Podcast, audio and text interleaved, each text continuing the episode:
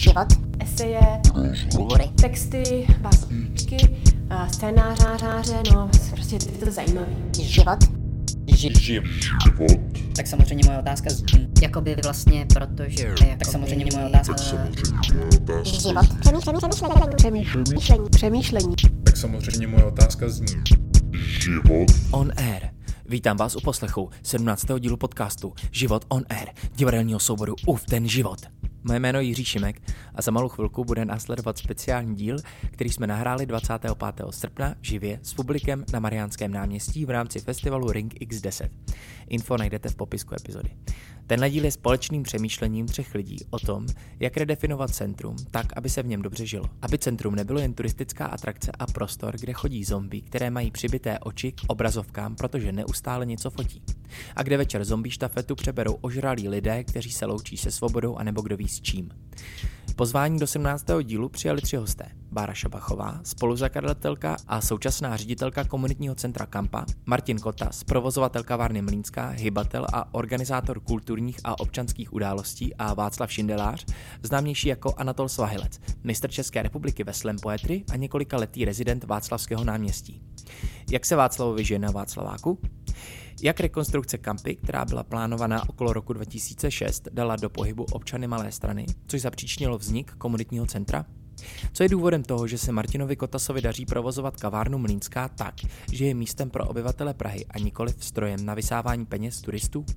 Přijde mi, že o hezké město musíme aktivně usilovat. Hosté této epizody o to usilují takzvaně od spodu, protože jim na jejich okolí záleží. Problematika urbanismu je samozřejmě složitá a komplikovaná. Proto tuhle epizodu chápeme jako první díl série, která půjde do mnohem větší hloubky. Chtěli bychom pozvat zástupce města, úředníky a snad i architekty. Předtím, než se do toho dáme, nezapomeňte prosím podpořit náš podcast na adrese uff.tenživot.cz lomeno s námi a nebo na životonair.cz, kde taky najdete odkaz a samozřejmě se můžete k podpoře proklikat skrze popisek epizody. Jestli posloucháte Život on Air, tak nyní máte příležitost jít o krok dál a podílet se na jeho vzniku malou finanční částkou. A nyní? A začneme u Václava. Uh, Václav, jak se ti teda žije na tom Václaváku? Uh, co je tvoje nějaká jako bezprostřední zkušenost s tím prostředím a cítíš se tam, nebo můžeš se tam vůbec cítit jako doma v kontextu toho, co je kolem tvýho domu? Mm, ty přemýšlím, kde začít. Uh, doma se tam určitě cítím. Uh, mám to asi mám to dost podobně, jak, jak jsi, říkal uh, ty, já teďka v Praze začínám nějaký sedmý, osmý rok, já jsem to velmi podobně, prostě přistěhoval jsem se kvůli vejšce, pak jsem vlastně ro, rok na to, co jsem se přistěhoval, tak jsem taky začal chodit na demo, předtím jsem chodil tady na Fieldu, což uh, taky vlastně ta, jak, jak, jako hrana, řekněme toho hodně, hodně turistického centra. No a uh, v tom bytě, kde jsem teďka bydlím, je to přes tři a půl roku, uh, jsme v nájmu, je to velký byt, který opravdu má jako většinu těch oken orientovaných do přímo do Václavského náměstí, máme i balkon, že prostě něco plně jako, jako, jako úžasného. To by se mohlo hodit, když bude revoluce nebo něco uh, takového. No, když tam byla ta demonstrace minulý rok, tak uh, kamarád tam začal prostě grilovat, protože mu přišel dobrý nápad, že prostě vlastně se může grilovat během, během, během, během demonstrace a uh, jo, jako, jako, jako na tohle na tohleto je to fakt, fakt skvělý. Uh, byli jsme tam třeba i na Silvestra, teďka jsem strávil svůj první Silvestr a, a jako mám pocit, že mám zálehlý už ještě teď, ale Bydlím tam přes tři a půl roku. Eh, pravda je, že asi skrze vás svoje vlastně eh, zaměstnání, povolání, což je teda slam poetry, což obnáší eh, docela dost cestování, protože to je kultura, se kterou my nic moc vlastně nevozíme. Slam poetry je v podstatě kultura mluveného slova, my vlastně nemáme ani mikrofon a prostě jezdíme po klubech, sálech, hospodách a vykládáme, takže se vlastně moc nic jako, jako, jako, jako nemusí vozit, což pro mě je skvělý, protože já to mám strašný kousek jako na hlavák, to je prostě moje cesta, moje, moje cesta do práce, to znamená, že v tom bytě taky jako netrávím eh, sedm dnů v týdnu furt. Na druhou stranu eh, my bydlíme v té části, kde je pěší zóna, uh, bydlíme ve čtvrtém patře, to znamená, uh, co si myslím, že by pro člověka třeba mohlo být jako nejvíc omezující, to je jako světlo, jako, jako v tom bytě v podstatě ve chvíli, kdy člověk vstane a třeba si potřebuje dojít noci na záchod, tak vlastně nemusí rozsvěcet, protože toho světla z toho náměstí je tam spoustu. A stran hluku, nebo třeba bezpečnosti, což se mě ptali hodně lidí, třeba jako říkali, tak když na Václaváku nestalo se něco. Já mám právě naopak pocit, že ten Václavák je zrovna v podstatě ultra bezpečný místo, protože tam ty policajti v podstatě furt jsou. Uh, a ono je to krásně vidět, že skutečně jako někde v prostoru, to mám, mám 800 metrů to náměstí, tak, tak se tam ta policejní hlídka někde jako, jako vyskytuje. A uh, jo, zkusím to uzavřít tím, s čím jsem začal, že opravdu jako se mnou to je spoje, mám to spojený i s tím, že ten byt na tom Václaváku je moje vlastně první pražský doma, uh, takový jako, jako opravdový, uh, to, to, to něco, kde uh, fakt jsem strašně rád. Uh, jsem ze své povahy městská krysa, takže to centrum uh, z nějakého důvodu uh, mě, strašně baví a, a, a do- dodává mi jak- jakousi zázračnou ener- energii. A mám tam samozřejmě i to, že eh, prostě v tom centru, ke kterému si jako nacházím nějaký vztah, skutečně mám pocit, že se dá vlastně jako, jako velmi dobře a plnohodnotně žít. Super. Tak to je mnohem pozitivnější, než jsem čekal. Eh, Když jsem se připravoval na ten, na ten rozhovor, tak jsem si dělal takový research a vlastně zaznělo spoustu pozitivních věcí. Eh, Než se dostaneme dál, tak jsem rád, že jsi skončil tak, jak jsi skončil a vás dva, Báro a Martine, vás bych požádal o to, abyste se na tu přítomnost Vaškovu pokusili třeba naza, eh, navázat vlastně nějakou jako historii a vašima zkušenostma s tím životem v centru, protože tam žijete poměrně dlouho, oproti nám dvou, my jsme vlastně náplavy dvě. A, takže třeba začneme u Báry. A, jak, jak vnímáš nějaký jakoby vývoj a možná tu přítomnost? No, mě, ještě bych úplně vlastně navázala. Mně napadlo právě to, že to, že bydlím v centru a bydlím teda na levém břehu, bydlím na kampě a to znamená, že je tam hodně zeleně, je tam Petřín, je tam prostě ten park. A mě právě naopak jakoby na tom bydlení v centru, na malé straně, baví to, že je to jako hodně, že to má jistým způsobem hodně sousedský až vesnický ráz, jo? že vlastně ta anonymita na té malé straně tolik není. A když se na to kouknu jakoby retrospektivně, protože vlastně jsem se narodila jako na malé straně, že já jsem tam prostě uh, v 89. jsem byla ve druhé třídě, takže jsem jako i zažila prostě tu dobu předtím, kde prostě všichni bydleli ve všech domech, bydleli normální lidi. A pak vlastně došlo k tomu, že během 90. let najednou všichni se jako odstěhovali vlastně s dětma, se kterými spolužákama ze školky, tak to už tam bydlí jenom jedna holka, vlastně, která tam má rodinu, ale jinak všichni jsou pryč. A po tom velkém odlivu v 90. letech vlastně mám pocit, že se to nějakým způsobem stabilizovalo. Pak tam vlastně vznikla Míšeňská, potom Línská, začali jsme se tam jako víc družit.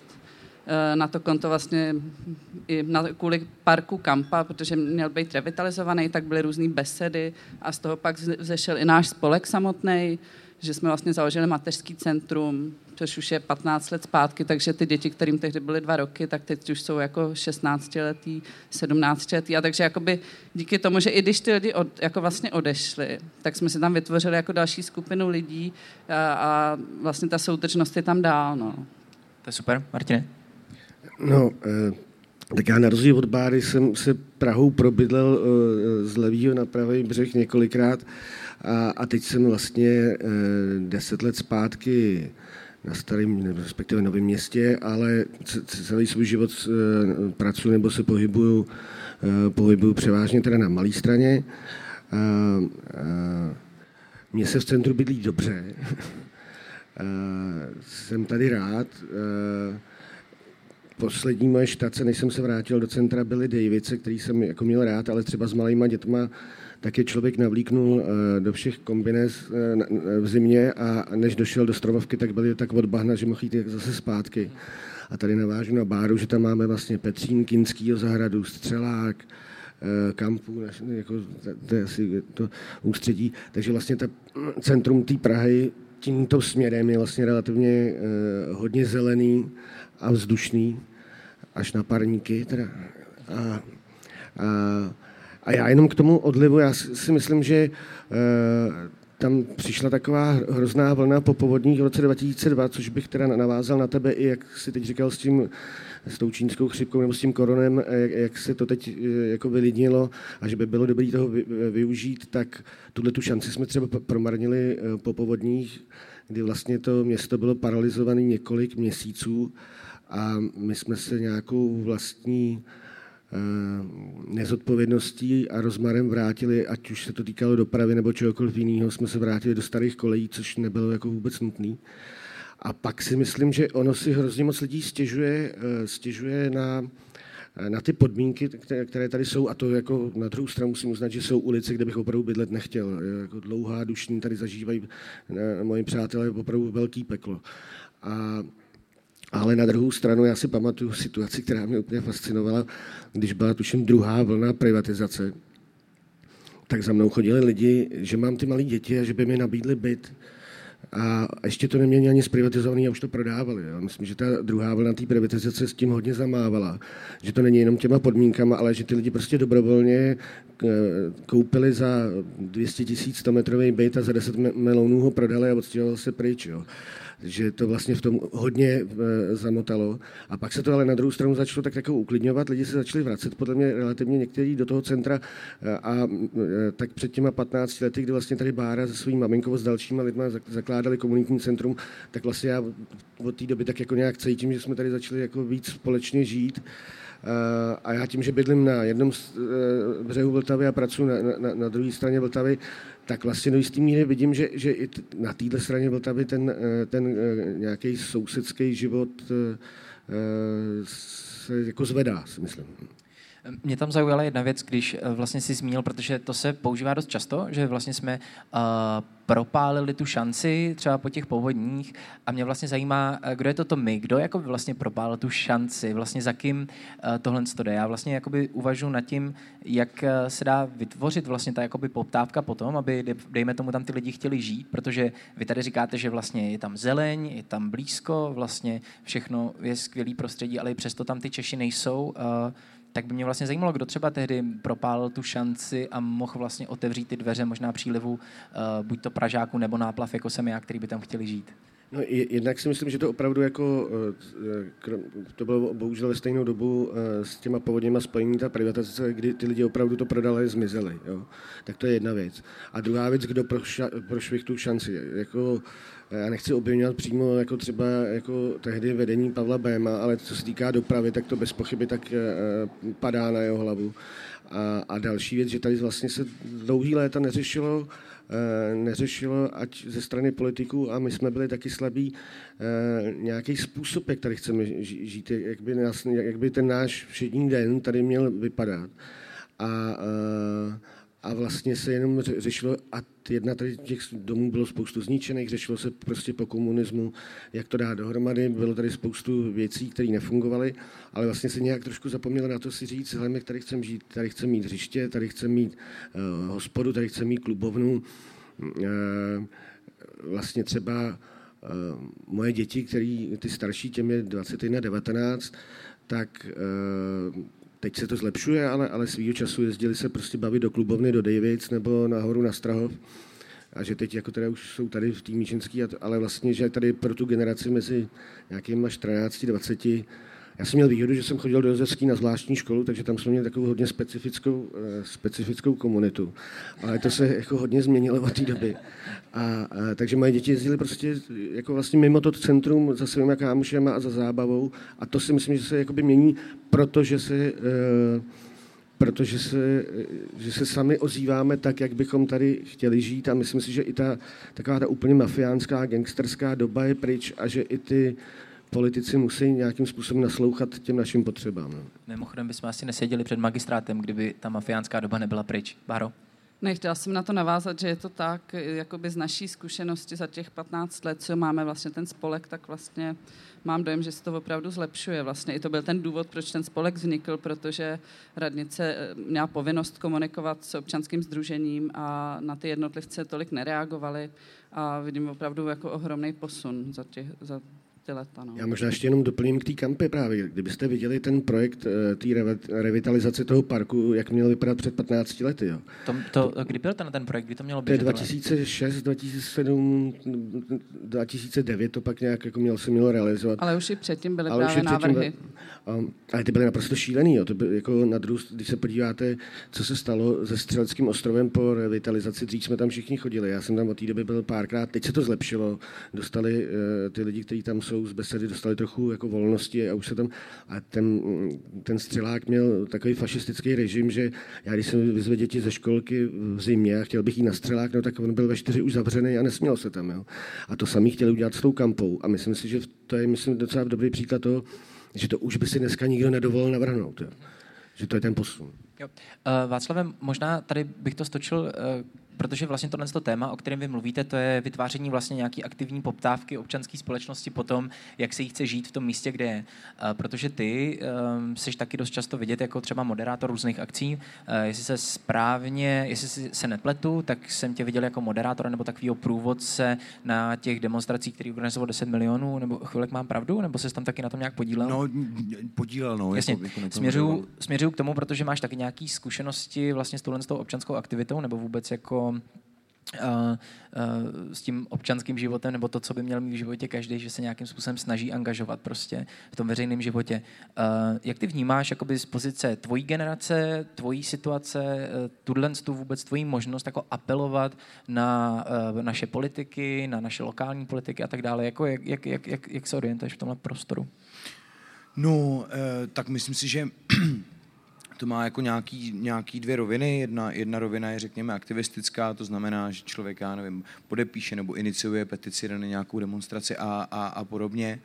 Eh, což vlastně eh, jako můžu jako na sebe vytáhnout, že eh, jsem se třeba zapojil, že mě oslovili lidi z automatu, který mají konec, nebo mm, s chodou okolností kancel teďka hnedka za rohem v Lucerně, ve chvíli, kdy se tady řešil ten zákaz kol na starém městě, tak, tak se vlastně točilo takový vlastně video a jsem měl pocit, že vlastně v rámci toho, když to vznikalo, tak to bylo takový jako, jo, máme, my máme kancel vlastně tady v centru a, a, a ty vlastně bydlíš tady, takže jako to se nějakým způsobem týkalo, byť se musím přiznat, že třeba eh, kolo nemám eh, a spíš se po Praze jako, jako pohybuju prostě hromadnou dopravou. A, no a ta, ta druhá rovina, to je eh, rovina voličská a to je jako něco, co vlastně teďka mě poprvé čeká v rámci senátních voleb a potom i teda na té na rovině jako, jako komunální následně a, a to mě prostě přijde důležitý a to se snažím nějakým způsobem Myslíš, že v tom lokálu, že se vlastně budeš teď zajímat, kdo vlastně v vozovkách sedí na uh, radnici Václaváku, když to řeknu takhle hloupě, když no, jasně, jasně, jasně, prostě pod, pod, pod koho to spadá, uh, byl jsem uh, jako dřív v takovém tom klasickém módu uh, takovýchhle jako uh, gast studentů, jak, jak to, to, to, znamená, že prostě člověk má trvalý bydliště někde, uh, jezdí volit domů, nebo když prostě to má na parku, tak se na to vykašle. Troufám si říct, že mezi tyhle ty lidi já jsem jako nepatřil, takže jako najednou říkám, pic, jako přepíšu se sem a začínám to vnímat jako jiným způsobem. Byť teďka vlastně ty poslední, eh, ty poslední komunální volby jsem v podstatě propás, ne úplně jako, jako dlouho, ale, ale eh, rozhodně to tam nějakým, nějakým způsobem jako, jako vnímám. A možná bych eh, navázal na, na tu komunitnost, o který tady, tady, tady mluvíte skrze vám malou stranu, tak já zase jako, nevím, jsem, jsem člověk, který je v podstatě bez závazků a hrozně si jako, jako, jako užívám toho, že prostě tam mám tu jako velkou cimru, v podstatě jako nepoměrně velkou, protože si myslím, že prostě ten prostor úplně nepočítá a priorně s tím, že by ho někdo chtěl jako a priorně využívat jako bytový prostor, ale e, strašlivým způsobem mě baví e, si na tom Václaváku nacházet jako ty svý lidi a, a, jako, jako, a čerpat z toho nějaký lokální rozměr. Já jsem třeba dneska byl na obědě v, v Krakovské ulici, tam je, tam je pizzerie Paradiso a dělá tam takový chlapík, který, když se s ním zakecáte, tak vám řekne, že se jmenuje Salim, že je z Afganistánu, že, že tady je, já nevím, 27 let, let v té kuchyni dělá jako s ním prostě chlapík, který jaký z Afganistánu a dělá, eh, že je tady prostě tři, 32 eh, let. Eh, bavím se s klukama, to jsou Nepálci, Indové naproti hlavní poště v Al-Karimu, pokus dál indická večerka, tam jsou se Bangladešani a vlastně za ty tři a půl, nebo přes tři a půl roku opravdu, co, jako co tam bydlím, tak jsem se s, s těma lidma nějakým způsobem zkamarádil. S, s tím Salimem jsme se začali konečně tykat, my se vždycky domluvíme, si potykáme a mě vždycky vyká. Tak dneska, dneska jsem to jsem poprvé, jako, jako co si teda jako, jako, jako tykali a, a e, přijde mě to jako, jako strašně jako pří, příjemný a v něčem vlastně bizár, že tam mám vlastně tolik jako známých a opravdu jako známých, protože k těm lidem chodím často a jako nějaký prostě small talky vedem, fakt jako pocit toho jako, jako, jako místa, e, který má nějaký prostě základ lidský, tam, tam u mě je a zároveň je to taky i o tom, že i pro ně je to určitě příjemný, že vlastně tam nejsou tak jako random, protože um, mně taky přijde, že spoustu těchto těch večerek nebo těchto těch míst v centru na mě působí jako takovým osobněným dojmem, že někdy mám skoro pocit, jako kdyby ty večerky tam byly ve skutečnosti kvůli něčemu jinému, než tam jsou, jak kdyby nešlo o to prodávání. Jo? No a tak to, to, to je právě jako vyloženě případ našeho baráku, respektive baráku, který je hnedka vedle. E, tam je taková ta klasická večerka jako na starém městě, kterou vlastně jako poznáte, takže vidíte napřed suvenýry a, a, a fakt jako všechno ostatní. A tam se mi jednou stala uh, taková jako, jako zvláštní věc, jako, jako, jako václavácký perspektivu, vášel jsem z damu, někde asi v půl dvanáctý, nikde nic jako otevřeno a uh, prostě měl jsem hlad, říkal jsem si, musím něco malého, sladkého. A viděl jsem, že tady ta večerka, říkám si, už tady bydlím půl roku, musím se prostě tak jako plánovitě nechat okrást. Prostě jako, jako musí to proběhnout, uh, uh, jako pojďme do toho. Tak jsem tam vles, uh, úžasná, jsou nádherné štuky prostě v tom baráku. Něco prochá, procházím tou, tou večerkou, samozřejmě na regálech žádný cenovky, klasika, tak jsem tam pobral diskosušenky a takový ten croissant v tom, v tom pitliku. Nesu to k té kase, jakmile jsem to položil na ten pult, tak jsem to uviděl. Diskosušenky 90, croissant 45. A uh, tak jsem tak jako, jako uh, protočil očima, paní mi to tam markuje a mám tady počmáraný pracky, prostě potetovaný, tak ona se mě ptala, co to je a tak jako jak, jak jsme si prohodili jsme dvě, tři věty a, a takhle ťukla do té kasy a mělo to být 135 a on říká 90. A, a já jsem tak jako koukal, dal jsem jí tu stovku, uh, ona mi vrátila tu 10 korun a já jsem, česky jsem s ním mluvil. A vlastně vylez jsem s těma sušenkama a s tím croissantem a říkal jsem si tak jako nevím, jestli mám být víc vyplesklý z toho, že to tady stojí takový peníze, ještě prostě jako člověk jako hned nevidí na tu cenu, nebo to, že když na paní mluvím česky, tak mi to dala za jako, jako 45 korun míň. Pardon, já myslím, že to, to, totiž narážíme teď na, na úplně klíčovou věc, jako tady Prahy 1, jo, nebo vůbec toho centra. A to je a to si myslím, že se tak jako mění, že jestli, jestliže chtějí současní politici nebo vůbec my, který tady všichni jako bydlíme a to, tak ty nebytové prostory se musí prostě pronajímat za nějakým účelem. To znamená, že jestliže prostě uh, tady paní s rybárnou eh, v Karmelických chtěli vyhodit, protože prostě chtěli vyšší nájem, tak je to samozřejmě jako úplný nesmysl. Naopak, eh, takže jako, že by se, bychom se měli všichni domlouvat na tom, co nám tady za ten eh, sortiment jakoby chybí. A na to ještě právě navážu teda jinou věc, že my tady žijeme totiž v totálně schizofrenní situaci. My na jedné straně tady jako žijeme, bydlíme tady, ale na druhou stranu eh, a chceme, spoustu lidí chce nějaký jako byklid a to, na druhou stranu jsme opravdu centrem, eh, jsme hlavní město, jsme centrem toho hlavního města a patříme do jisté míry celé republice. A to je schizofrenní situace, protože vlastně skloubit eh, ty, to očekávání lidí, kteří tady bydlejí, s lidma celé republiky, protože jsme opravdu centrum celé republiky a ty lidi na to mají eh, jakoby právo, samozřejmě. A jsou tady vítaný, tak je hrozně složitý. A já dám několik příkladů jako konkrétních, které mě vždycky fascinují. A to je, když prostě hraje baník e, se Spartou e, na letný, tak tady jsou kordony policistů, lítá nad náma vrtulník a je to prostě ostře sledovaná věc a vlastně se poslední dobou těch excesů moc neděje, zaplať pámu. Ale když tohle to samý se děje každý čtvrtek a pátek tady dlouhý, tak prostě tam žádný policajta neuvidíte. To znamená takový jako nepoměr uh, toho přístupu, že na jednu stranu ta republika chce mít to hlavní město jako svoje, na druhou stranu, když ho chce mít jako uh, hlavní město jako svoje, tak do jistý míry se k tomu centru nedá ale přistupovat úplně stejně jako k, k menší čtvrtě někde jinak, kde ten problém takovýhle není.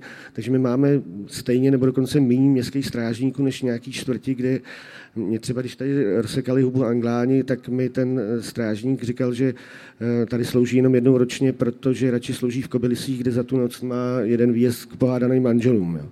A, a teď jsem třeba přijel z příbramské nemocnice a v autobuse jsem si koupil lístek, eh, který vydrží 370 minut, mě to fascinuje a stál příplatek 11 korun. Ale já jako Pražák zaplatím 24 za půl hodiny. Jo. Tak prostě ten, jako ten nepoměr, nepoměr toho, že vlastně na jednu stranu, ano, samozřejmě, že tady člověk má asi vyšší mzdy než jakoby jinde. Na druhou stranu ty ceny toho bydlení jsou jaký šílený. A ten, takže ta schizofrenie toho postoje, že republika se na to centrum kouká takhle, eh, biznismeni se na to koukají takhle, eh, občani místní se na to koukají takhle a teď někdo musí mezi tím eh, to nějak jako vyvážit, tak to je jako velmi, velmi složitý. Mně k tomuhle z tomu uh, přijde hrozně fajn teď přijde takový kon, uh, kontext, že vlastně my se tak nějak pohybujeme v nějakým, já tomu říkám, že se pohybujeme v digitálním století, vlastně mnohem více víc komunikace se vlastně distribuje na tu síť. Takovým paradoxem toho je, že vlastně v rámci toho digitálního prostoru dochází k mnohem většímu rozdělení. Jeden z důvodů je třeba to, že ta komunikace je instantní, to znamená, že člověk nemá příliš mnoho času přemýšlet vlastně na to, jak zveřejní tu věc, a nebo vlastně i tváří v tvář zachovává prostě nějaký jakoby kulturní kód, takže prostě úplně nevybočuje z toho šílenství. Tak je vlastně zajímavý, že vy tady popisujete takhle vlastně strašně složitou situaci, kdy vlastně dochází ke kleši mnoha prostě různým touhám a potřebám, ale žijeme v době, která nás vlastně rozděluje, čím dál tím těžší vlastně vést ten dialog. Uh, tak jsem jenom chtěl říct, že vlastně je hrozně super, že jsme tady teď a, te, a vlastně se o tom nahlas bavíme. A může tady dojít nějaký jako, uh, k nějakému reálnému prostě setkání a komunikaci. Chceš něco říct, Martine? Já... Ne, ne, ne, ne, Jo. že souhlasím. Jo, super. Uh, tak a k tomu bych chtěl vlastně doplnit to, že vy dva jste provozovatele nějakých reálných fyzických prostorů, kde dochází uh, k setkání. To mi přijde naprosto zásadní, tak je hrozně důležité, aby ty prostory byly kvalitní. Uh, já teď uteču z hlavního města, uteču do tábora, já jsem z tábora. No a když jsem odcházel z tábora, tak centrum tábora bylo plný um, heren, nevím, jako nějakým zvláštním způsobem to koreluje s vládou ODS v 90. letech. Nevím, čím to přesně je, jenom to jako tak říkám, že to vlastně do té bylo. Tak já jsem odcházel z tábora, končila vláda ODS, já jsem odešel, pak jsem se vrátil po, začal jsem se vracet po těch sedmi letech, co mě vyplivla ta škola. A doslova to trvalo sedm let, než jsem se tam vrátil, protože eh, Damu funguje jako takový zvláštní vortex, který vás jako nasaje a nepustí vás ven. Takže pak mě to vyplivlo zpátky do tábora, jsem přijel, byl jsem v šoku, protože se tam vrátilo spoustu mých spolužáků, mladých lidí, kteří vystudovali vysokou školu a začali tam žít v táboře.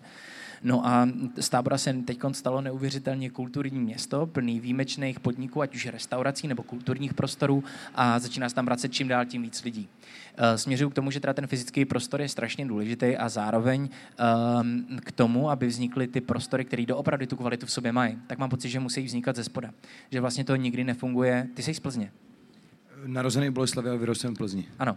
A Plzeň je taková zajímavá, že byla kulturní, eh, evropským městem kultury. Tam vlastně došlo k tomu, že vlastně ty peníze jak kdyby přitečou zvenku a dopadnou na ten prostor a čeká se, že se vlastně s tím něco stane, ale mnohdy to nevíde. No tak vy reprezentujete to ze spoda. A, a proto mě vlastně zajímá, jak, jaký to pro vás je vlastně tvořit ten fyzický prostor v tom místě, Uh, dejme tomu, že přesně musíte na to sehnat prostředky, musíte navázat všechny ty kontakty a v čem vidíte tu největší jako kvalitu vlastně toho fyzického prostoru, který vyrůstá ze spoda. Třeba Báro. No, eh, když bych to řekla jakoby v současné situaci, jak jsme na tom teď, tak mám právě pocit, že se nám podařilo, že už jsme ve fázi toho, že vlastně ty věci s tím způsobem přicházejí sami. Jo? Že eh, vlastně ty lidi sami přijdou s něčím, eh, co je zajímá, nebo sami něco vymyslí a my třeba pomůžeme jenom jim to pak zrealizovat, což je třeba teďka konkrétně příklad vlastně farmářských trhů, který vznikly na Malstranském náměstí a vlastně vzniklo to tak, že maminky, které se scházely u nás v mateřském centru, potom u domečku, tak vlastně se začaly spolu kamarádit a právě si říkali, tady vlastně chybí ty farmářské trhy, nic takového tu není. A pak během korony vlastně na to měli víc času, zaměřili se na to a opravdu se to povedlo a vlastně od června e, jsou na Malostranském náměstí každých 14 dní farmářské trhy. A to je přesně jako, myslím, důkaz toho, že když právě jakoby v nějakém místě něco začne vznikat e, zajímavého, takže to pak generuje, vlastně, že to má potenciál generovat další a další věci a ty nápady pak přicházejí Já dál. bych Báro teda jako trošku ještě ale opravil, že opravdu je to taky ale zásadní změnou toho klimatu, jako tady, jako tady toho prostředí. Jo. Třeba mimochodem s tím táborem, já si pamatuju, že jsem dělal muziku, že tam byl akorát klub Orion. Jestli si, Ten už bohužel právě není. A, a, a, jinak tam nebylo nic a teď vím, že tam nějaký kamarádi vyrábějí sídr a že tam jsou, jako je tam tabuk, že jo, dělají tam. No. Ale to třeba tady, a myslím si, že to má co společného do jisté míry s tou situací v té společnosti a co si do jisté míry ty, řekněme, mafiáni můžou a nemůžou dovolit. Jo. My, protože třeba to malostranský náměstí, když se tady zmiňoval automat, tak my jsme s, Ma- s Martinem Marečkem spolu zakládali automat někdy před, před 20 lety. Sídlili jsme ve Sněmovní ulici, což je hned vedle Malostranského náměstí. A vlastně už někdy v roce 96, tuším, jsme psali první petici za vyparkování toho náměstí, protože to bylo prostě odporný parkoviště, přitom nejkrá, jedno z nejkrásnějších jakoby náměstí. A a tomu dlouhodobě prostě na to všichni kašlali, prostě to jako přemluvit nějakou radnici, ne, nedej bože hlavní město, jednak šáhnout na posvátnou kozu auto, jako to se prostě nesmí, že jo. A druhá věc je, aby to vůbec jako někdo řešil. A ještě s tím, jak jsi se ptal, eh, jaký je dělat ty, eh, eh, ty místa setkávání, tak já se po té Praze harcuju od roku vlastně první takový jako kulturáček malý jsme měli už v roce 92 tak to už je jako hodně let. A vlastně jsem skončil v soukromém prostoru, protože já už s městem nechci mít nic společného.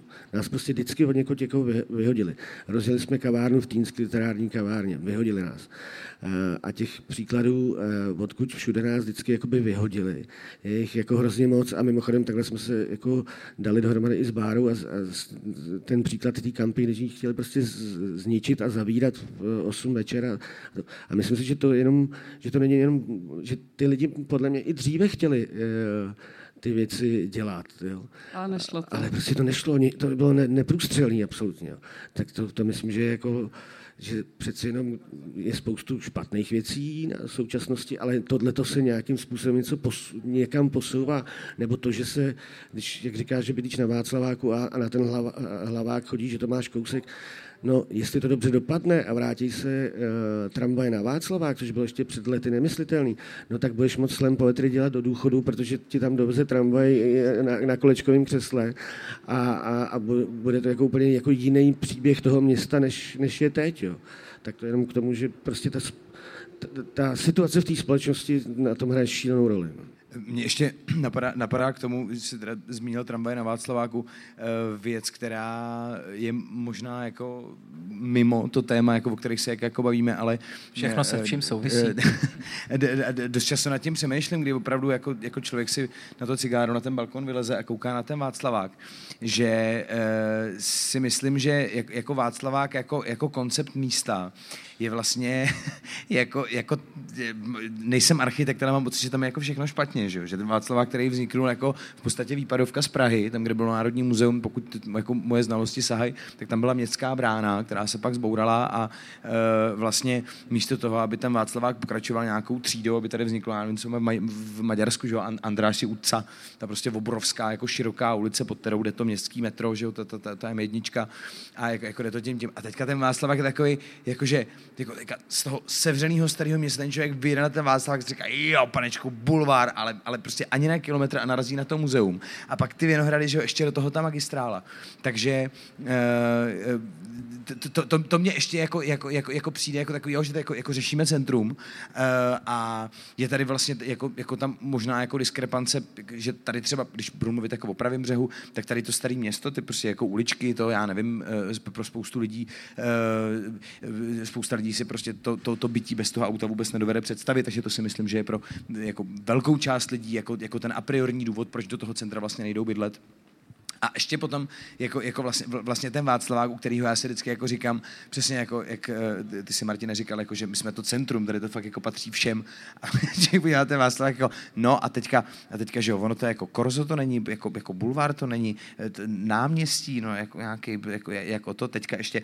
A, a třeba já se na ty tramvaje jako, jako fakt těším. Na druhou stranu si říkám, ty bláho, až se zase, zase jako uh, budou chtít jako lidi sejít, tak já se tramvaje jako říznu, jak na Slovensku to funguje, že jo, jako na náměstí se nebo, ale, ale, ale jenom, jenomže jako, jako to, to, tohle byla fakt jako první věc, které jsem poprvé přespával a koukal jsem na Václavák. Já myslím, že v tomhle tom, jako když se nic e, tragického nebo nějakého šíleného nestane, že ta budoucnost Václaváku by mohla být mohla být relativně jakoby světlá. Jednak se tam vrátí ty stromořadí, jednak se tam vrátí. Mimochodem, to je hrozně zajímavé, jak to město že vznikalo.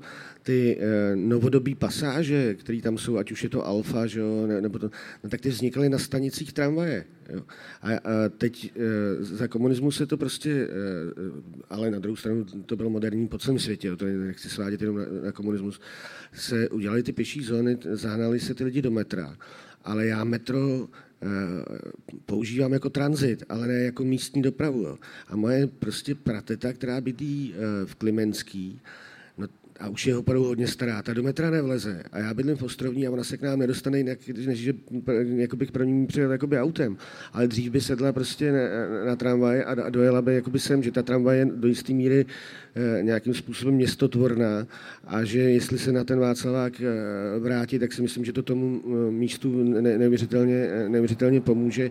A samozřejmě tam ta tragická magistrála, prostě když někdo udělá dálnici v centru města a úplně to místo jako znehodnotil, že vlastně já, už když já jsem byl malý, tak vlastně se žilo hlavně v té dolní části Václaváku, kde byla ta koruna a to. A pak samozřejmě se dávaly srazy pod ocasem takzvaně jakoby u koně. Jo. Ale, ale vlastně už tehdy to jako nežilo nějak eh, kompaktně. No. Uh, tohle to dám takovou vsuvku, uh, nebo možná takovou pauzu, vrazím do toho Clean, což magistrála mimochodem je. Uh, ve Words of Apology v té inscenaci, o které jsem mluvil na začátek, máme takovou větu, že tahle silnice sem určitě nepatří ostatně jako jakákoliv jiná silnice. Já bych udělal teď takový malý zase kruček zpátky k báře, uh, protože uh, Martin je podnikatel, uh, má podnik, který je v soukromém vlastnictví, uh, Václav nemá vůbec žádný podnik a Bára má neziskovou organizaci, která sídlí uh, v baráku, který patří městu, jestli to říkám správně slovní úloha už. Jo. Přesně tak. Takže jaký jsou vlastně ty tvoje zkušenosti, teda jednak jakoby z nějaký neziskové pozice, protože reprezentuješ neziskovou organizaci, a potom jak probíhá nebo funguje ten tvůj vztah s městem, eh, jak to funguje?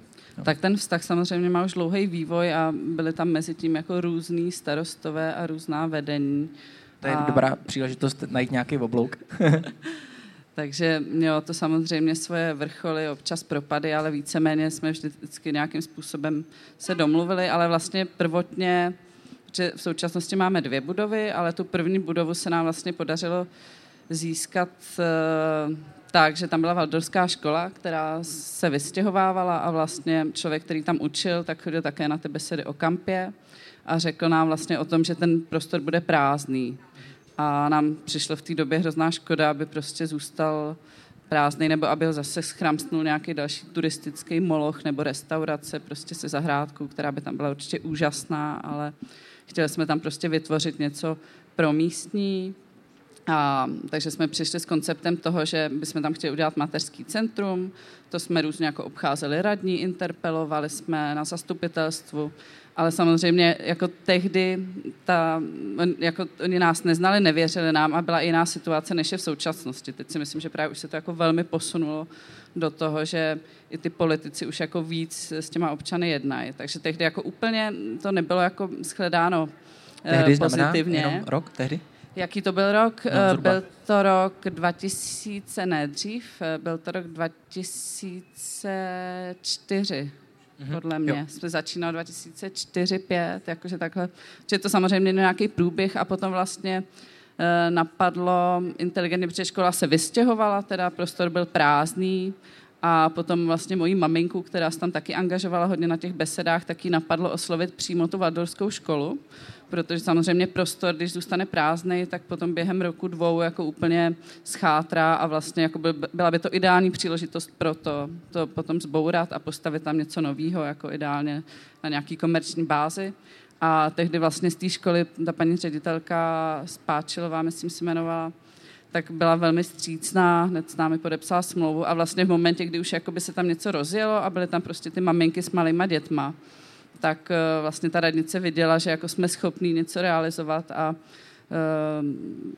maminky s malýma dětma se samozřejmě špatně jako vyhazují eh, z nějaký budovy, takže vlastně tím jsme jako začali, začali jsme tam dělat různé přednášky, kurzy, jo. no, ale tak to byl jakoby ten prvopočátek, který samozřejmě byl těžký, ale uh, prostě vyvíjelo se to do toho, že si myslím, že teďka jako už máme uh, tu roli toho, že oni vědí, jako že nějakým způsobem se snažíme ty věci naplňovat kvalitně. Jako máte nějakou autoritu vlastně vůči tomu městu, máte něco v rukou. Ano. A uh, můžeš přiblížit vlastně to, co se v takovém komunitním centru, jako je komunitní centrum Kampa vlastně jako děje deno denně? Co je vlastně ten provoz, jak probíhá ten život té komunity v tomhle soustředěném místě? Jasně, no tak eh, v té jedné budově vlastně eh, ta je vedle dětského hřiště a eh, za ty leta už se to tak vy, vy, vyprecizovalo do toho, že je to vlastně víc ten prostor pro ty malé děti, pro rodiny s dětma, to znamená, že je tam herna otevřená, je tam i hlídání dětí, jsou tam kroužky pro děti, pro dospělí, A je tam zároveň docela velká zahrada, kterou jsme poslední dobou začali hodně využívat, jakoby v tom smyslu, že tam máme komunitní zahradu, hodně tam jako pěstujeme, takže na to se zase navázali další lidi, kteří by tam třeba nepřišli jinak. A plus jsme tam vlastně před dvěma lety udělali sousedskou saunu, což byl takový jako můj velký dream jako před lety, ale vlastně jsem, že vlastně kluci z Lázní na lodi nám půjčili jednou saunu, ale potom jsem jako na malé straně úplně neznala lidi, kteří by milovali saunování. Ale pak, jak jsme se začali víc a víc poznávat, tak jsem vlastně poznala jako dva lidi, kteří do toho měli chutít, tak jsem si řekla, OK, tak jakoby jdeme schánět peníze a, a podařilo se, takže tam máme jakoby i lidi teďka, kteří mají rádi saunu, tak to je ten jeden prostor. A v tom druhém prostoru, vlastně v domečku v Salateréně, tak tam máme za dobrovolný příspěvek různé nápoje, a to znamená, že tam fakt schází jakoby třeba ty seniori, rodiny s dětma, hrajou si v parku volně a zároveň tam máme i kulturní program od eh, různých jakoby hudebních produkcí, po filmový klub, besedy, přednášky, jako nemáme to nějak cizelované, jako že bychom řekli, tohle to tady nesmí být, ale je tam třeba pravidelný muzikanti z kampy, což je taky takový fenomén, který prostě vznikl na náplavce vedle Karlova mostu, kde jako jeden náš eh, soused, eh, který mu už je velmi přes 70, tak tam prostě dělal setkávání každý čtvrtek, že se tam scházeli jako kamarádi, hráli na kytary a pak se to jako nabalilo a už je to opravdu fenomén, že když by se sešli všichni, tak myslím, že těch muzikantů bude třeba 100. Mm, super. Uh, Martine, napadá mě uh, k tobě, že uh, ty nejenom, že dáváš prostor vlastně těm lidem, kteří žijou blízko, určitě chodí do Mlínský vlastně na, uh, na kafe a tak dále, tak zároveň tam ale i přitahuješ vlastně lidi z celé Prahy, protože já si pamatuju, že Mlínská kavárna byla jedna z těch míst, kam já jsem chodil pracovat nebo psát na počítači, nebo prostě si číst, nebo i na rande konec konců, když na to přijde, když se nad tím zamyslím. A uh, jak vlastně jakoby ta místo tvorba nebo komunitotvorba jako je z tvýho úhlu pohledu jako provozovatele kavárny? No, tak my jsme trošku specifický v tom, že, eh, že vlastně pro nás, my nejsme nikdo profík a pro nás ten, ten samotný jako provozování té kavárny ne, nebyl ten hlavní cíl. My jsme z toho jako vlastně vždycky chtěli udělat nějakou klubovnu, nebo respektive i historicky těch, ty kluby a, a divadla, co jsme dělali předtím, tak vlastně ta, ta kavárna byl vždycky nějaký jakoby doplněk toho. Tady jsme teda v situaci, kdy tam žádný sál jakoby nemáme, takže jsme spíš uh, směrovaný na výstavy. Nějakým způsobem jsme začali dělat i ty venkovní výstavy. Teď tam máme Mladu Horákovou, ten poslední dopis její. Ale myslím si, že, tady jako se to ukázalo, i, i, Bára to zažila, my, my, myslím, určitě silně, že když poprvé pan Primula nebo kdo jako povolil ty za, jako aspoň vokínka, jo, takže vlastně se ukázalo, že eh, u nás to bylo až takový dojemný, že ty lidi přišli opravdu jak do klubovny, jako, že, že, že to bylo... Eh, Absolutně, no. no že, že, že jsem si připadal jako, jako, jako o Vánocích a, a takový jako slavnost, slavnostní moment. A, a těch prostorů tam, tam třeba, že ono, eh, podle mě to jako souvisí s tím, co se tam děje samozřejmě programově a, a jaká je tam nějakým způsobem atmosféra a, a, a kdo tam to dělá a kdo se tam pohybuje. Jo. Protože třeba úplným, úplným nestorem je Roman Vopička, uh, Vokínka, že pod Karlovým mostem, který to za, založil, teď měl 30. výročí. Že?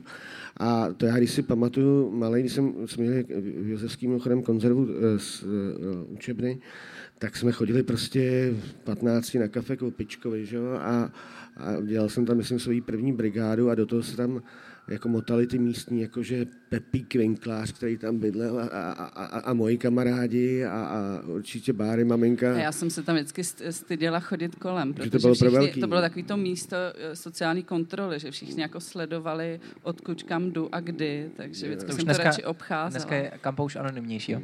Ne, to ne, teďka už se nestydím. Ono ve 14 Jasně, nebo chápu. v 11 to člověk nechce být viděn. A že, a že třeba před, my jsme v roce 2000, tuším, otvírali takový malý bar eh, v Míšinský, kde jsme rekonstruovali starý statek, takový nebo dílny, ze kterých měl být kulturák, to nakonec bohužel původně rozhodli za nás. A byl to vlastně kromě opičky jediný podnik na malé straně. A dneska eh, v podstatě já vůbec nemám problém se rozhodnout kam jít, nebo vlastně eh, a jsou to lidi, kteří to tam provozují, kteří tam třeba jakoby žijou, že? tak uh, uh, De Martiniovi, kterým konečně vrátili po 30 letech barák, tak Míšinský Eh, jejich dcera provozuje kavárnu, tam chodí mládeži, tam přesně chodí moje děti. Jako a, a to, eh, my jsme na druhé straně ve Mlejně, do toho se v lokále v Míšinský da, dalo začít eh, chodit a, a vlastně se nějak ta situace na, na té malé straně, straně uklidnila, ale opravdu před 20 lety tam nebylo kam jít. Prostě to, jako, to, to, myslím, že se hodně změnilo a, a myslím, že se to mění i na této straně, na této straně města. A to jenom zpátky k, těm, k tomu, ještě jak jsi říkal s tím táborem, to mi utkilo v hlavě, že tam byly ty herny a, a, tohle. No ono to totiž strašně, eh, to, to, až teprve na radnici jsem zjistil, kolik nebytových prostor patří té naší městské části a, pronajímá se to na úplný šílenosti. Jo. A pak naopak, když nějaký bar eh, typu propaganda pro mladěchy, který je u nás na, naopak za rohem Ostrovní, eh, nebo respektive Štrasový, tak prostě ten měl neustálý problémy s minulými radnicema, že furt někdo šikanoval. A, a takový ty prostě bezzubý podniky prostě pro turisty byly, eh, byly privilegovaný. Jo. A takže ono těch prostor do jistý míry vlastně přibývá v dobrém slova smyslu. A, ale museli to začít ty soukromníci. Museli ty soukromníci si říct, že, že to prostě pronajmou nám a ne, a ne nějakým prostě frajerovi, který tam bude dělat trdelníky. No. Uh, tohle je, protože máme zhruba ještě uh, sedm posledních minut, uh, přijde mi, že vlastně tuhle tu chvilku bychom se mohli ještě dotknout jedné věci a uh, to je možná to, uh, co vlastně dělá z podniku podnik pro místní, nebo ne. Ono, já ani nechci totiž směřovat jakoby na místní, ale pro lidi, kteří v uvozovkách mají nějaký větší zájem na tom místě nebo nějakou větší touhu jít jakoby do hloubky. Jo. To může být podle mě i turista. Může být turista, který je do nějaký míry kultivovaný a vlastně se chce zajímat o to, o to místo a nejde se sem, dejme tomu, jako opít prostě, protože já jsem taky byl chvilku na Petrském náměstí náměstí, takže moc dobře vím, co to znamená, to když víš, jsem... To víš velmi dobře, tak, co, co, jsem, co znamená, když sem přijede prostě uh, 200 lidí, kteří se tady chtějí prostě, já nevím, jestli můžu mluvit prostě, ale no to je jedno. Eh, prostě víte, co bych asi řekl. Eh, takže vlastně směřuju k tomu, eh, jestli byste, nebo jestli bychom společně se mohli zamyslet na touhle poslední věcí. Co teda, kde spočívá vlastně to, co dělá podnikem podnik pro lidi, kteří mají zájem o něco víc, kteří chtějí dál, kteří chtějí do nějaké jakoby hloubky a od ten nějaký banální podnik, který bude teda jenom o ty peníze. Ono to asi bude tohle, já to vlastně jako i nabízím, možná to můžeme přeskočit, protože mám pocit, že vždycky, když motivací k něčemu je jenom jedna motivace, když je to v uvozovkách nějaký monokulturní uvažování, to znamená třeba, to můžou být peníze, když se všichni pohybujeme v nějakém kapitalistickém rámci, tak to většinou nedopadá dobře. Takže jaký jsou možná vhledy jako vaše? Já bych začal možná tady u Anatola, jenom jak jako vnímáš tohle, ty možná jako návštěvník těch pražských hospod nebo kulturních míst? Já teda eh, se musím přiznat, že jako, jako vyloženě, co se týče perspektivy hospod, tak já to mám poměrně komplikovaný, protože já jsem fakt celoživotní abstinent. To je pravda. To znamená, že, že já opravdu, eh, bohužel, mě tam jako schází ta perspektiva toho, že já bych jako šel někam do té konkrétní hospody jako na, na, na, dobrý pivo, jakože eh, dokázal bych rozlišit mezi horší a lepší kolou, ale eh, jako, jako není to asi tak jako, jako zásadní rozdíl, ale eh, k tvý otázce, já si, když si vlastně jako reviduju v hlavě ty, ty podniky, kam já chodím hlavně teda jíst, protože se, si moc doma jako nevařím a e, mám pocit, že vlastně i jenom okolo toho Václaváku se dá jako, jako na, najít jako fakt super místa, kde se dá jako, jako dobře, rychle. Jako, a jako, jako dokážeš jako pojmenovat tu jakoby esenci? Co, co dělá to dobře nebo to, já, to správně? Mě vlastně trošku jako, jako, jako se tam do toho vstupuje jako perspektiva vás dvou, že prostě jako děláte něco na tom konkrétním místě a je to prostě tak nějak vaše. Jo. Že já opravdu mám pocit, že když chodím tady do těch podniků, eh, který jsou, eh, i myslím třeba jako, jako ta cenová hladina, která je, eh, já nevím, prostě, jako nechci tady vytahovat termíny jako, jako kupní síla a, a podobně, ale je to prostě něco, u čeho si i ten Praže, nebo Pražák, který dejme tomu může mít nějak, nějaký vyšší, vyšší očekávání cenový, tak si řekne, ty, to je fakt prostě dobrá cena a jako, ještě jako v takovéhle lokalitě a já skutečně z těch podniků mám pocit, že ve chvíli, kdy tam ty peníze utratím, uh, tak uh, nějakým způsobem prostě jako přispěju tady těm lidem, aby to tam prostě mohli dělat dál a je to skutečně taková ta jako čistá, čirá obchodní výměna, nějaká jako, ma, ma, mám pocit, tam jako, jako, jako čiší nějaká vlastní esence, což třeba kdybych to měl poměřit s tím zážitkem z té večerky, tak to tam jako absolutně nemá. Rozumím. Já ještě možná, jestli můžu jenom doplnit ještě, že, že důležitá součástí, to- důležitou součástí toho je, já tomu říkám jakási sněhová eh, koule, jo, nabalování té sněhové koule. Jo. A já myslím, že to se shodujeme s Bárou, že bychom eh, eh, byli úplně v háji bez těch lidí, kteří tam to tvoří. Jo. To je prostě jako, jedna věc je ta jedna strana baru, že člověk jako eh, se snaží to dělat dobře, kvalitně a poctivě. To myslím, že eh, jako je důležitý, že ty lidi mají důvěru v ten eh, jakoby podnik. A druhá věc je to, co se děje vlastně z, z té jedné strany baru na druhé, že ty lidi spolu prorostou nějakým způsobem a že to je vlastně taková klubovna. Jo. A že vlastně my jsme vlastně díky tomu přežili. A ještě jenom doplnit, jedna věc je, jak, jak se tvoří jaký sa, samostatný ten podnik. Ale druhá věc, a to je, jak, jak si představují ty lidi, kteří sem přijíždějí to město. A já jsem byl úplně v šoku, když jsem prostě na Šipolu vystoupil v Amstru eh, na letišti, s- lesem, eh, vlesem do- do toho vlaku. A tam byl obrovský prostě billboard tří úplně ožralých týpků, jako pojď zajec eh, zapít svobodu do Prahy. Jo.